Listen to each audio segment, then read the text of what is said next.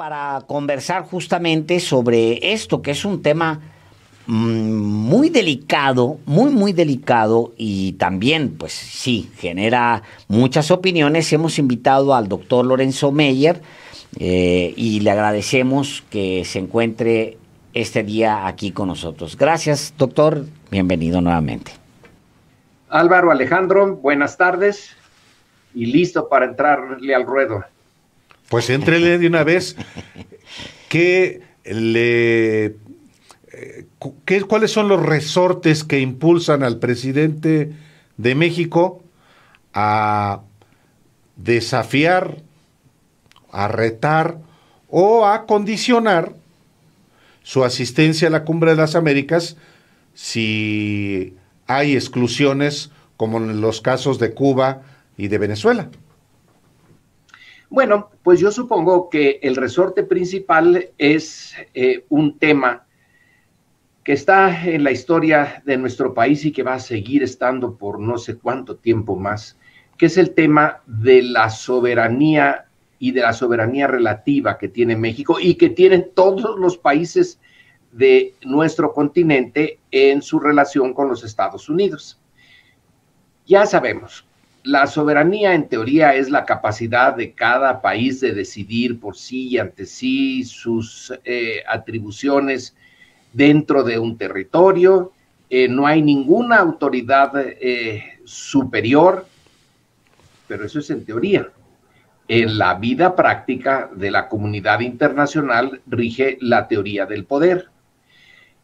Y en esa comunidad internacional hay una guerra que ya dura, uff, eh, ya dura como, eh, digamos, 60 eh, años. Claro que hay guerras más, más largas, las guerras de los 100 años en Europa, la guerra de los 80 años en Europa, etcétera, pero la guerra entre Cuba y Estados Unidos es una guerra de las más prolongadas.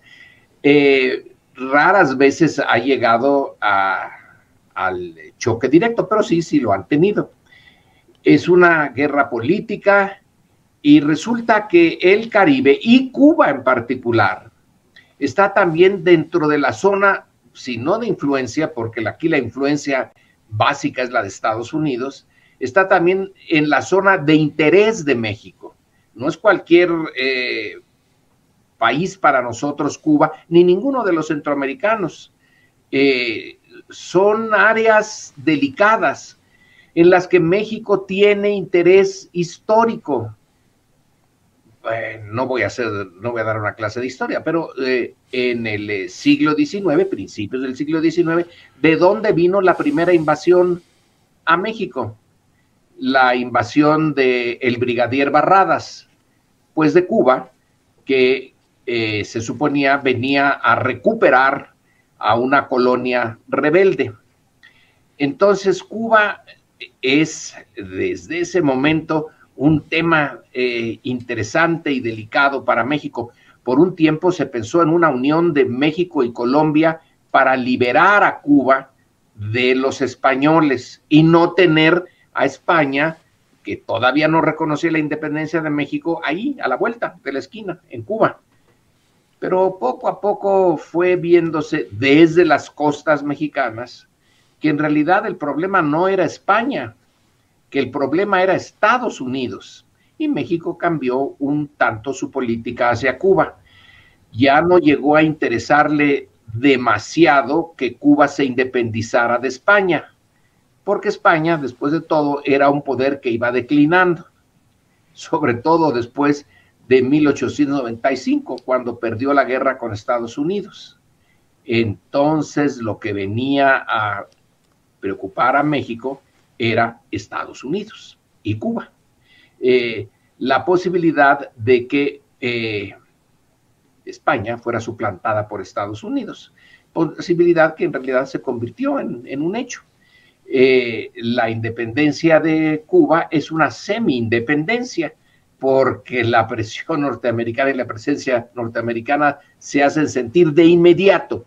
Entonces México tiene como vecino al norte a Estados Unidos, como vecinos al sur a los centroamericanos, que son países bajo la influencia norteamericana, como vecino en el Golfo de México a Cuba, que está bajo la influencia norteamericana. Nada más le queda el Pacífico y entonces allá hasta el otro lado estarían China y Japón. También tuvo problemas con Japón, no directamente con Japón, sino por Estados Unidos, porque Estados Unidos vio mal la influencia pequeñita, eh, creciente de Japón en México.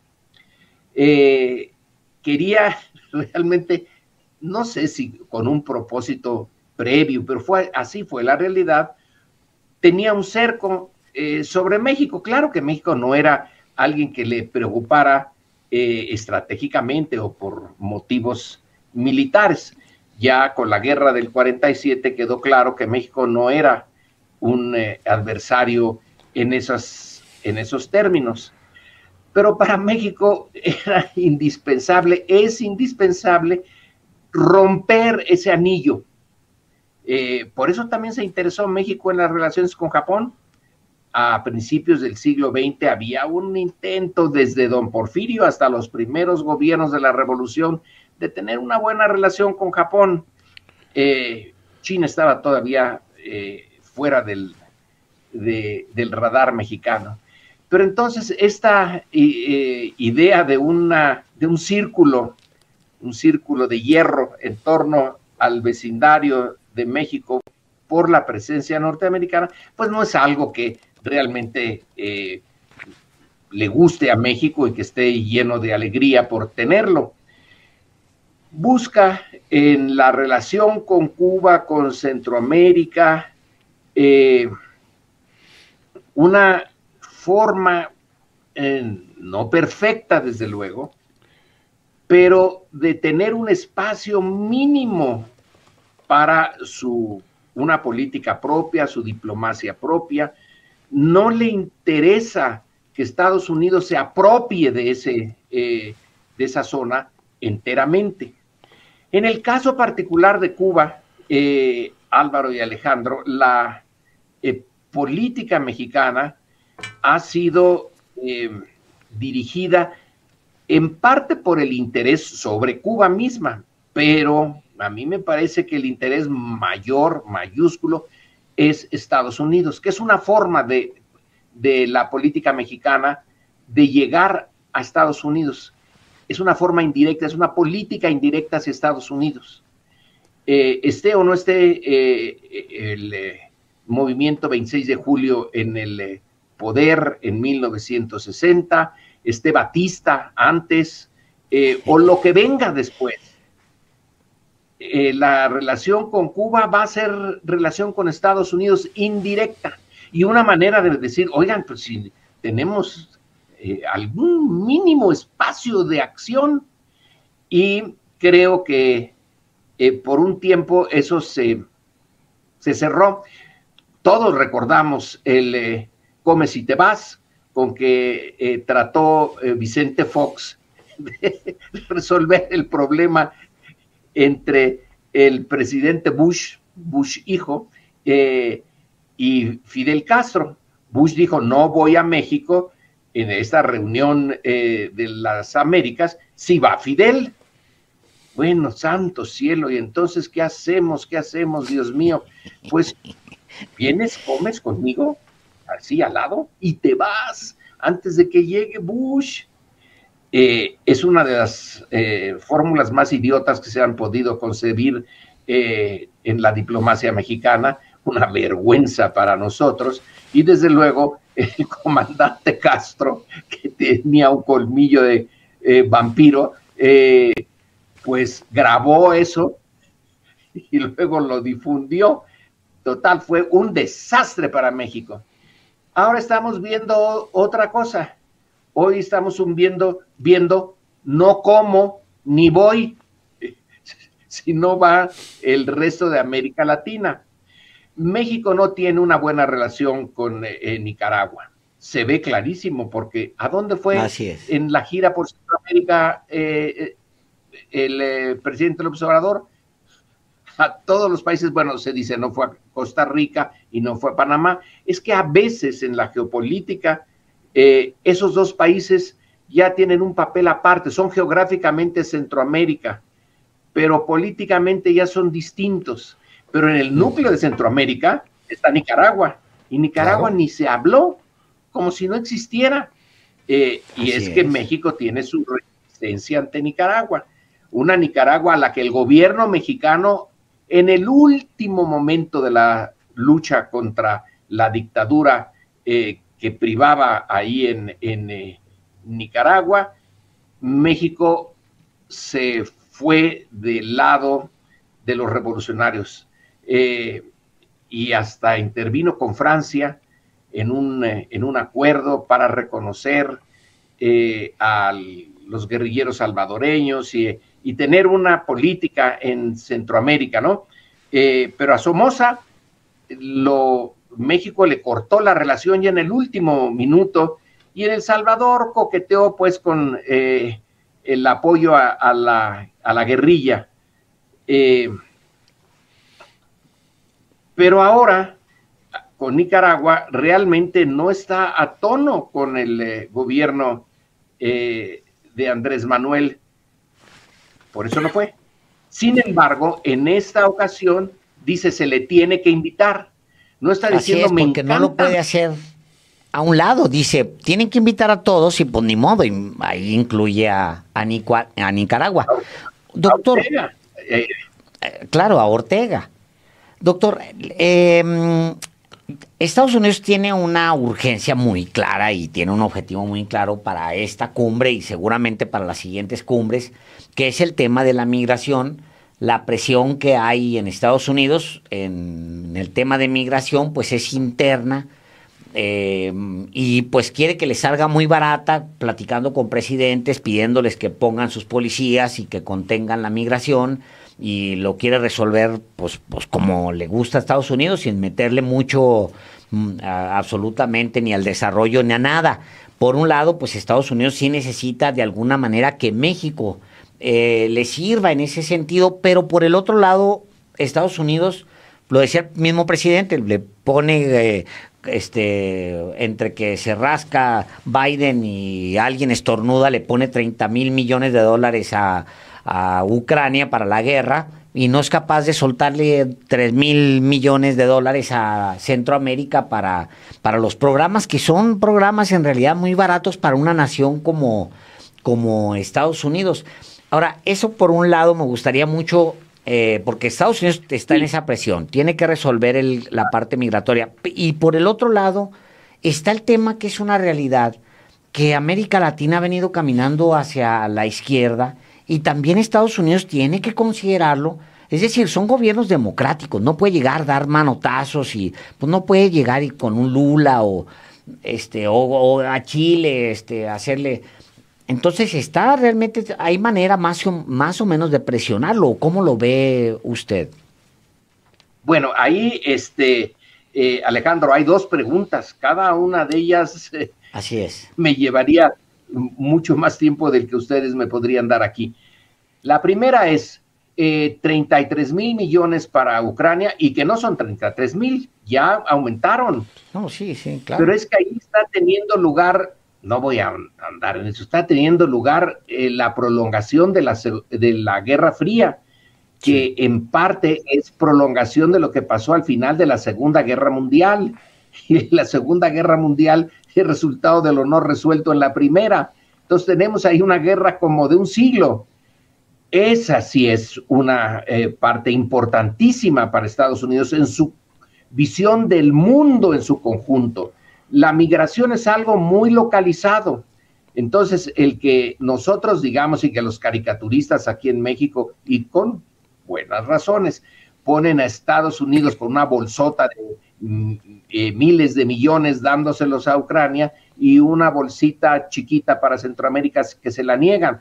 Pero en el contexto global, claro que Estados Unidos tiene en esta prolongación de la Guerra Fría, que no se acabó finalmente, está en juego su preeminencia mundial. En Centroamérica no. En Centroamérica es en realidad un problema interno de Estados Unidos.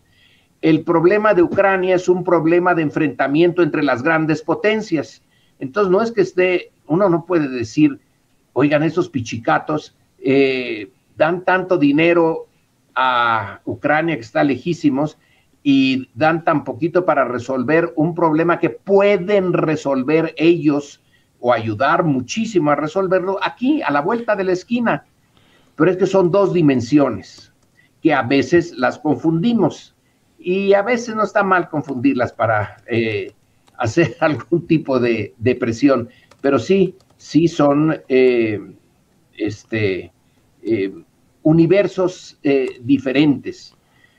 Y sí se puede explicar por qué Estados Unidos está tan interesado en Ucrania, porque no es Ucrania la que le importa, así como ahorita no es tanto la relación con Cuba o con Venezuela o con Nicaragua, para nosotros es la relación con Estados Unidos. Entonces, para Estados Unidos es la relación con Rusia, no con Ucrania. Así que yo creo que bien visto, sí se entiende la prioridad norteamericana de darle una eh, gran, gran importancia a Ucrania. Se está jugando mucho eh, en eso. En el eh, caso nuestro, es muy factible también que con un poco más de cuidado se pueda resolver o paliar por lo menos el tema de la migración. No creo que eh, si se ponen a sembrar vida en toda Centroamérica se termine, pero sí se controla. Eh, y a México le interesa enormemente eso porque ha sido puesto en una posición muy desagradable en la posición de portero de Estados Unidos. Durante mucho tiempo tuvimos el problema de la migración como un problema bilateral, México-Estados Unidos. Eran los mexicanos los que van allá. Y son eh, justamente esas semillas que voluntaria e involuntariamente se sembraron entonces que ahora vienen las remesas. Pero cuando se obliga a México a ser el portero en la zona sur del país para que no lleguen los centroamericanos o los eh, caribeños o ya de otras partes de América o de otras partes del mundo, eh, la situación sí se nos vuelve muy desagradable y ahí sí es un tema nuestro. No eh, es posible que México supedite su, bueno, sí es posible, pero no es deseable que México supedite su política migratoria a las peticiones tan abiertas, tan groseras, digamos, de Donald Trump, que nos la restregó la otra vez hace poco ahí en, en Ohio, si mal no recuerdo, cuando eh, dijo que eh, qué fácil fue doblar a México, eh, qué fácil. Nada más le dijimos, te pongo aranceles a tus exportaciones que van a ir del 5 al 25% y a ver qué haces. Oiga, pero si el Tratado de Libre Comercio dice que eso no, no, ni me importa un pito, yo les pongo los aranceles. Bueno, pues ahí te va la Guardia Nacional eh, al sur de la frontera. Entonces, si en, en, ambos casos, en el de Ucrania y en este, es la política del poder. Yo puedo, puedo, y entonces eh, para mi consumo interno, les digo, voy a controlar a la migración obligando a México a hacer esto. Biden no lo hace tan claro, es más respetuoso, es más civilizado Biden, pero la política del poder está ahí, ese es un problema interno norteamericano. Y México entra en esa ecuación. Entonces, eh, ahorita lo que Andrés Manuel hace es, por un lado, mostrar una, otra vez, eh, la independencia relativa de México, como lo hizo López Mateos, cuando no rompió relaciones con Cuba y el resto de la OEA sí lo hizo y México no. Pero México no come lumbre. Eh, tampoco se propuso ayudar a Cuba. Eh, las relaciones se mantuvieron y tensas, ¿eh? porque recordemos que hubo un momento en que Cuba se quejó de que un miembro de la embajada mexicana servía a los servicios de inteligencia norteamericanos y que le pidió a Díaz Ordaz que lo retirara. Eh, o sea que también le servía a la embajada mexicana, no sé si con la anuencia del presidente Díaz Ordaz o no, pero le servía como uno de los muchos canales que tenía para recoger información sobre, eh, sobre Cuba. ¿Qué implicaciones, eh, Perdón, por la interrupción, doctor, pero ¿qué implicaciones tendría para México si se obstina Estados Unidos en excluir a Cuba y a Venezuela y el presidente López Obrador confirma que no asiste a la cumbre de las Américas? ¿Qué consecuencias habría, si se puede prever desde ahora, eh, para México? Bueno, como eh, eh, Álvaro tiene razón de si se pueden prever, no, no se pueden prever, pero lo, el sentido común nos dice que no tendría muchas repercusiones. Son actos simbólicos esos. La relación de México y Estados Unidos está, pero cada vez más estrecha. Entonces, por eso se necesitan estos momentos simbólicos para decir, oiga, no somos iguales, no somos eh, eh, sus guardianes de la frontera sur, somos un país independiente y somos tan independientes que les decimos, ahora invitan a eh, Nicaragua, a Venezuela y a Cuba. Lo más seguro es que Estados Unidos diga que no. Me extrañaría si dijera que sí, pero vamos a dejarlo puede, pero yo apuesto que no. Entonces, eh, Andrés Manuel no va a ir tampoco. es decir, los acuerdos, si es que hay acuerdos, un montón de esas reuniones no llegan a nada. Son básicamente simbólicas y, y son rutinarias. Bueno, el que México mantuviera relaciones con Cuba y que las siga manteniendo no ha implicado gran cosa para Estados Unidos. Eh, no ha podido cambiar el régimen, que eso es interesantísimo. La gran potencia y en su momento cumbre, cuando ya se cae la Unión Soviética, cuando no tiene ningún rival en el mundo, es el, momento de dominio absoluto de Estados Unidos, no se cambia el régimen cubano. Eh, entonces no creo que vaya a haber eh, mucho cambio, pero sí va a servirle a, al gobierno de México y a Andrés Manuel en particular para decir, no soy Fox, ¿eh? eh aquí volvemos a, un, a recuperar una tradición mexicana de esa soberanía relativa y tengo con qué eh, confirmarla, porque ya me imagino yo, la oposición va a decir, ah, claro, pues está defendiendo a puros gobiernos dictatoriales, eh, eh, antidemocráticos, etcétera. ¿Cuántas veces México ha tenido relaciones y Estados Unidos con gobiernos antidemocráticos, dictatoriales y brutales? Nada más pensemos en Pinochet. Eh, y nunca puso ningún reparo. Ahora ya no hay el comunismo internacional, la bestia negra. Entonces, ¿para qué demonios sigue insistiendo en causarle ese daño a Cuba no le va a cambiar el régimen y cuánto daño le hace a la vida cotidiana de los cubanos.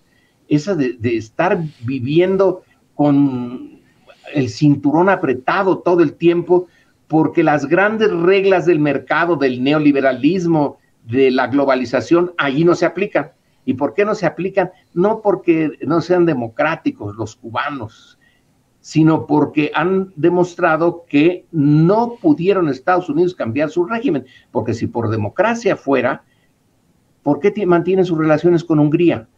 Eh, ¿Por qué están usando a, Hungría y a eh, Polonia, pero sobre todo el caso de Hungría, ¿no? Eh, que no tiene ya nada de democrático, pero ahí están en la OTAN y apoyándolos. Entonces, no es por razones ideológicas, no es por motivos morales, es la política del poder. Y eh, Andrés Manuel, yo creo, consideró, y de manera bien inteligente, que esta coyuntura sirve para recuperar algo que Vicente Fox eh, echó por la borda.